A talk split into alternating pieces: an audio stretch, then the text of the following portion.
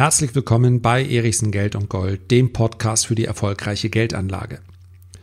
Die Kurse am Aktienmarkt fallen so schnell wie noch nie in der Geschichte der Börse. Und da ist es nur logisch, dass sich ganz, ganz viele Marktteilnehmer fragen, wird das vielleicht sogar noch schlimmer als während der Finanzkrise im Jahr 2008? In der heutigen Episode möchte ich dir erzählen, wie ich mich ganz persönlich im Jahr 2008 gefühlt habe, wie ich mich heute fühle und was ich in den nächsten Wochen und Monaten erwarte. Damit du nicht gleich deprimiert wieder abschaltest, möchte ich dir schon jetzt versichern, es wird in der heutigen Folge auch ein positives und hoffnungsvolles Fazit geben. Bevor ich aber darüber spreche, möchte ich mich erstmal bei dir entschuldigen. Sorry, Vielleicht hast du gestern auf den äh, Kalender und deine Uhr geguckt und hast gesagt, mal Erichsen, geht's noch? Da fehlt doch irgendwas.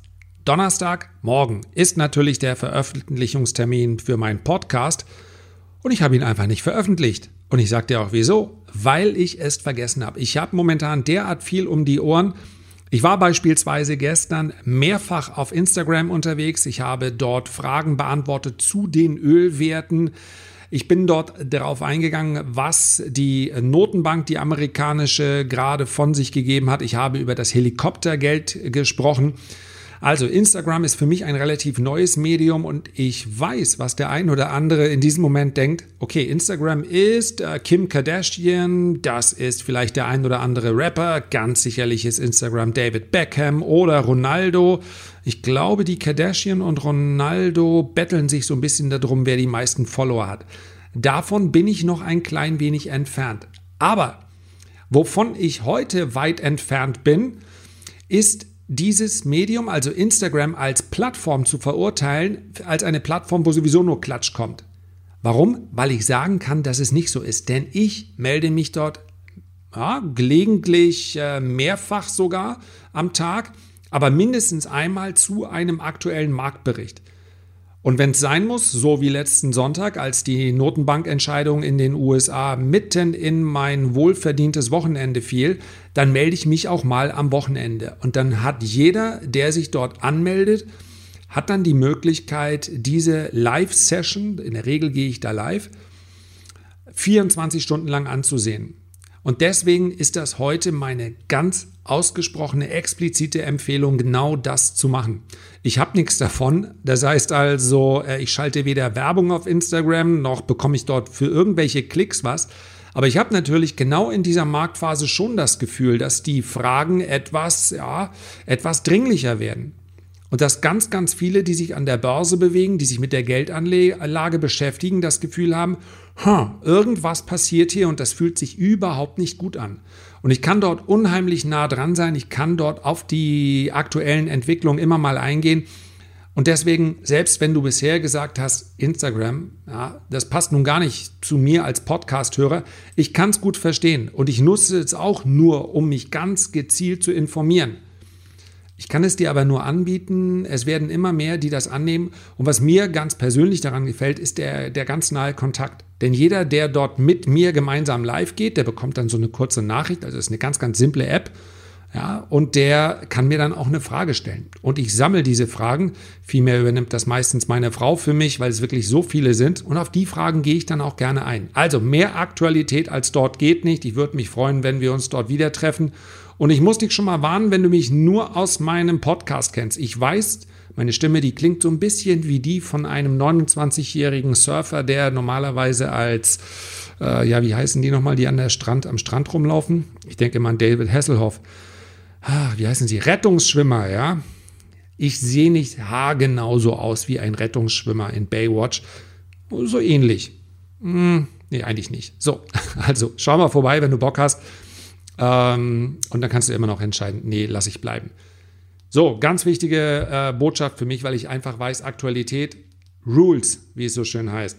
Und jetzt sprechen wir über das Jahr 2008. Warum haben das so viele genau jetzt im Kopf? Ja, weil natürlich die Krise, die wir jetzt derzeit erleben, vielleicht am ehesten noch damit ver zu vergleichen ist. Wir hatten ein, das Platzen der Dotcom-Blase, das war aber etwas gänzlich anderes. Unternehmen waren zu diesem Zeitpunkt nicht hoch bewährt, sondern, äh, bewertet, sondern astronomisch. Also es, es war klar, dass diese Blase platzen würde. Und irgendjemand musste dann einfach nur noch reinstechen in diesen Luftballon und dann ging es los und abwärts. 2008 war das ein klein wenig anders. Die Bewertungen waren natürlich hoch, insbesondere aber im Immobilienmarkt. Und dann kam ein Ereignis, welches dazu führte, dass mehrere Dominosteine dann sehr schnell gekippt sind. Und das war die Lehman-Pleite. Und ich möchte dir sagen, wie sich das für mich 2008 angefühlt hat und damit auch verdeutlichen, dass Krisen sich in dem Moment, wo sie entstehen, nie kontrollierbar anfühlen. Also wenn du jetzt an der Börse ein Depot hast, ein langfristiges Depot, dann wirst du wahrscheinlich kaum noch drauf gucken mögen, weil du sagst, Gott, diese Verluste, das hätte ich mir doch alles sparen können, wenn ich vielleicht vorher verkauft hätte. Die Geschwindigkeit des Abverkaufs, ich kann dich beruhigen, ist so dramatisch schnell gewesen, dass es praktisch niemand geschafft hat, auch nicht die Profis.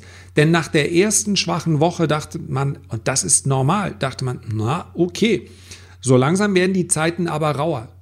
Und innerhalb einer Woche ist der Markt so eingebrochen, ich gebe es ganz offen zu, auch in meinem Langfristdepot sind da Schäden entstanden. Aber diese Schäden werden nur dann nachhaltig sein, wenn ich mitten in der Krise, mitten in der psychologischen Krise, denn das ist ja nochmal ein Unterschied, wenn ich jetzt alles verkaufen würde. Ziemlich sicher sind das nicht die besten Verkaufskurse, insbesondere wenn ich noch fünf oder zehn oder 15 Jahre Zeit habe. So viel kann ich wohl versprechen. Kommen wir auf das Jahr 2008. Was hat das so schwierig gemacht? Wie in jedem Bärenmarkt entsteht zuerst einmal so etwas wie Hoffnung, es könne auch schnell wieder vorbei sein. Und das ist ganz, ganz wichtig, dass man sich die, dass man sich vor Augen führt, dass der Markt anfangs nicht erkennt, dass es sich um einen Bärenmarkt handelt. Nochmal, das ist ein ganz, ganz wichtiger Punkt. Das heißt also, jeder Börsianer denkt zuerst einmal nach was haben wir jetzt, ungefähr elf, äh, fast zwölf Jahren Bullenmarkt. Es kommt der Einbruch und da entstehen Gelegenheiten. Und das ist auch in Ordnung. Für einen langfristigen Investor, der jetzt auf den Ölmarkt schaut, der sagt sich, naja, wahrscheinlich wird es doch in den nächsten Jahren eher 50 Prozent aufwärts gehen, als dass die Kurse von hier aus sich nochmal um 50 Prozent oder 70 Prozent abschwächen. Und der Gedanke ist normal, wird aber nach einem Bullenmarkt fast zu einem Reflex. Und so war das ja auch im Jahr 2008. Es gibt so diesen Begriff des klassischen Salami-Crash. Wie sieht der aus? Die in der ersten Reaktion auf was auch immer, in dem Fall Lehman-Pleite äh, 2008, heute ist das der Ausbruch des Coronavirus, fallen die Kurse massiv. Und dann gibt es eine Erholung. Und zwar immer dann, wenn man den Eindruck hat, und hier darf man durchaus mal sein eigenes Bauchgefühl zur Rate ziehen, also ich, eigentlich müsste ich mich jetzt vom Aktienmarkt verabschieden. Also so schlimm, das erholt sich alles nie wieder. Und dann liest man auch insbesondere die Artikel, die einem erklären, ja tatsächlich, es ist so schlimm und wahrscheinlich wird es auch nicht wieder besser. Dann liest man von einer Rezession in Deutschland, die so schwer und so massiv ausfallen könnte wie seit dem Zweiten Weltkrieg nicht mehr und sagte ich, was soll ich denn da noch mit Aktien? Und wenn nur genügend Marktteilnehmer zu dieser Erkenntnis kommen, dann fällt der Markt und jede Stärke wird gleich wieder abverkauft, so wie wir das erlebt haben. Und ich möchte hier auch gar keinen Boden ausrufen. Das heißt also, ich möchte gar nicht sagen, der DAX wird jetzt, während ich das aufnehme, handelt er bei ungefähr 8400 Punkten. Jetzt wird er steigen. Was ich aber mit einer sehr, sehr hohen Wahrscheinlichkeit als These in den Raum stellen kann, ist, dass der DAX innerhalb der nächsten, na sagen wir mal, drei bis sieben Tage vermutlich eine Gegenbewegung einleiten wird. Vielleicht dauert es auch noch 10 oder 13 Tage. Bitte nagel mich nicht auf diese Aussage fest. Es geht darum, dass nach so einem massiven Abverkauf, der ja erst einmal psychologisch getrieben ist, denn sonst würde man unterscheiden zwischen, äh, zwischen den Werten. Und es gibt zwar zwischen den absoluten Verlierern, also die, die als Verlierer schon feststehen, das sind Touristikunternehmen, das sind Airlines und natürlich anderen Werten, die vielleicht sogar davon profitieren, also bestimmte Pharmaunternehmen und, und, und. Da wird schon sehr klar ersichtlich, Die einen sind die Verlierer, verlieren besonders viel und die anderen sind halt die Gewinner, verlieren gar nichts oder gewinnen sogar an Wert. Aber die ganz große Masse dazwischen wird einfach mit runtergerissen. Abgerechnet wird später, draufgeschaut, ist das eigentlich sinnvoll? Werden wir das Internet der Dinge, werden wir die künstliche Intelligenz und und uns, wird das tatsächlich jetzt alles keine Rolle mehr spielen? Und die Antwort ist natürlich wird das eine Rolle spielen und deswegen werden sich viele Aktien auch wieder erholen. Aber im Moment muss man sich das einfach vorstellen wie einen großen Ball, der dort, ein sehr schwerer Ball, der dort zu Boden fällt. Und irgendwann kommt er auf und dann gibt es den sogenannten Dead Cat Bounce. Und das ist der Moment, wo man nochmal die Möglichkeit hat, in einem Bärenmarkt dann Anteile zu verkaufen, vielleicht ein bisschen Cash aufzubauen.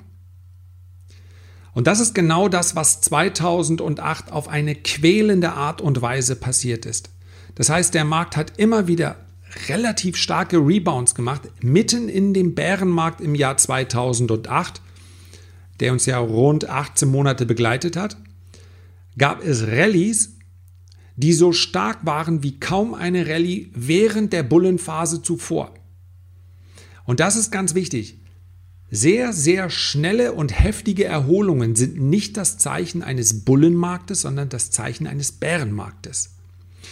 Und auch im Jahr 2008 hat es Monate gedauert, bis den, dann auch den meisten Privatanlegern klar war, der Markt ist einfach noch nicht unten. Und das ist das ist mal ein Punkt, der vergleichbar ist mit dem Jahr 2008. Wir sind dort noch nicht. Und ich wäre der Erste, der sich ähm, unheimlich freuen würde, wenn ich mich irre. Wenn das kein Bärenmarkt wäre, sondern der DAX möglicherweise und andere Indizes jetzt sich irgendwann fängt, ob hier oder bei rund 8000 Punkten, da wäre eine charttechnische Unterstützung. Und dann stiege, stiege. Und weil sich die ähm, Ereignisse rund um diese Corona-Krise als gar nicht so schlimm herausstellen, steigt der Markt dann wieder auf neue Allzeithochs, freundlich begleitet von zahlreichen Notenbankmaßnahmen und äh, natürlich auch von fiskalischen Maßnahmen, denn wir merken ja, die Regierungen sind hier nicht nur gefordert, sondern sie werden auch aktiv.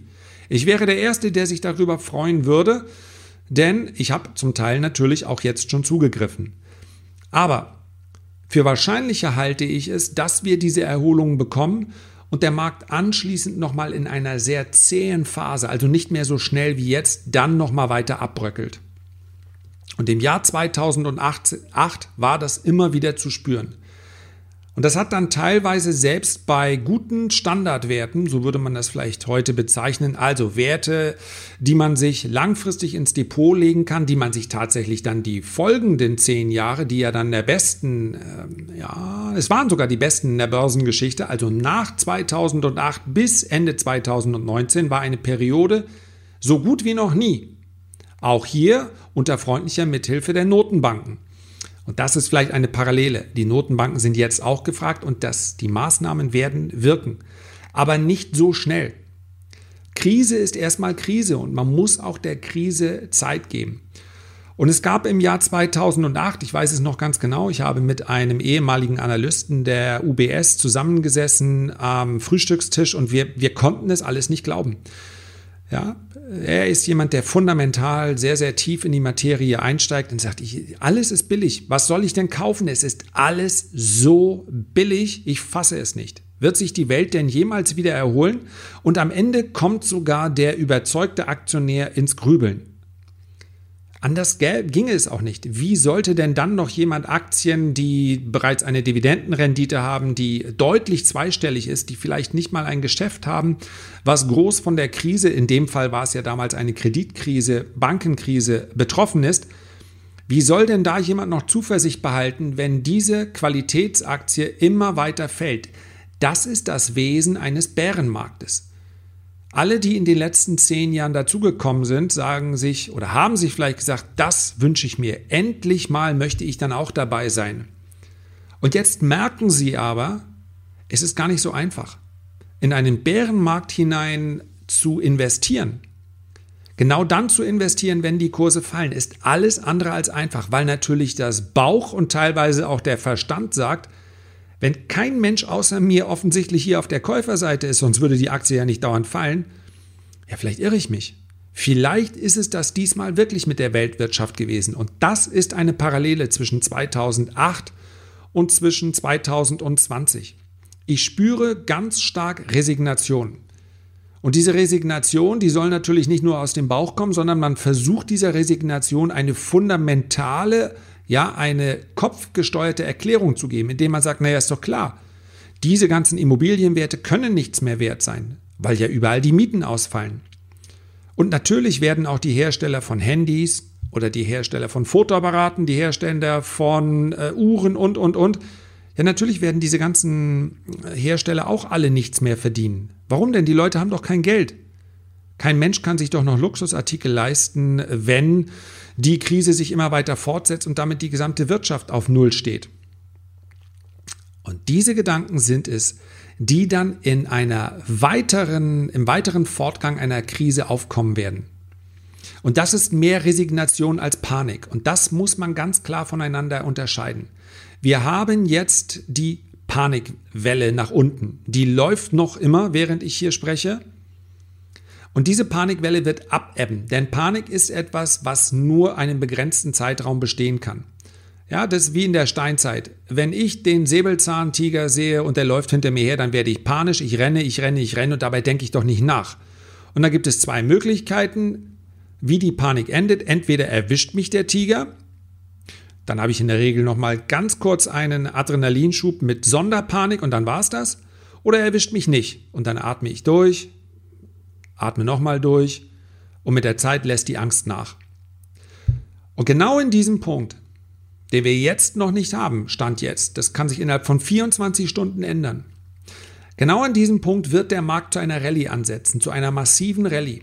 Und diese Rallye, und das deswegen sind diese Bärenmarkt-Rallyes so schnell und so ausgeprägt, führt dazu, dass bei ganz, ganz vielen, die vorher eben noch aus dem Bullenmarkt so konditioniert waren, dass sie sagen, ja, ich muss diese Chancen nutzen, kaufen, wenn das Blut die Straßen runterfließt und, und, und.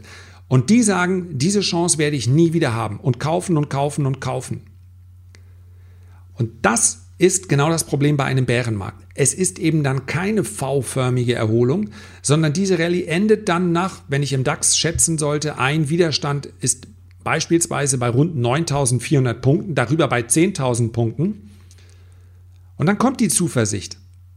Aber und das, deswegen habe ich den Titel heute so gewählt. Krise kommt es schlimmer als 2008. 2008 ließ sich die Krise relativ klar einordnen. Es war eine Banken-, eine Immobilienkrise und damit eine Vertrauenskrise unter den Banken. Der Rest der Wirtschaft war durchaus gewillt weiterzumachen.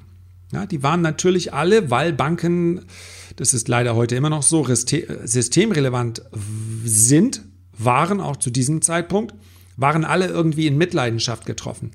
Heute haben wir nicht das Problem der Banken, heute haben wir ein viel schlimmeres Problem, nämlich das Problem der Konsumenten bzw. des fehlenden Konsums.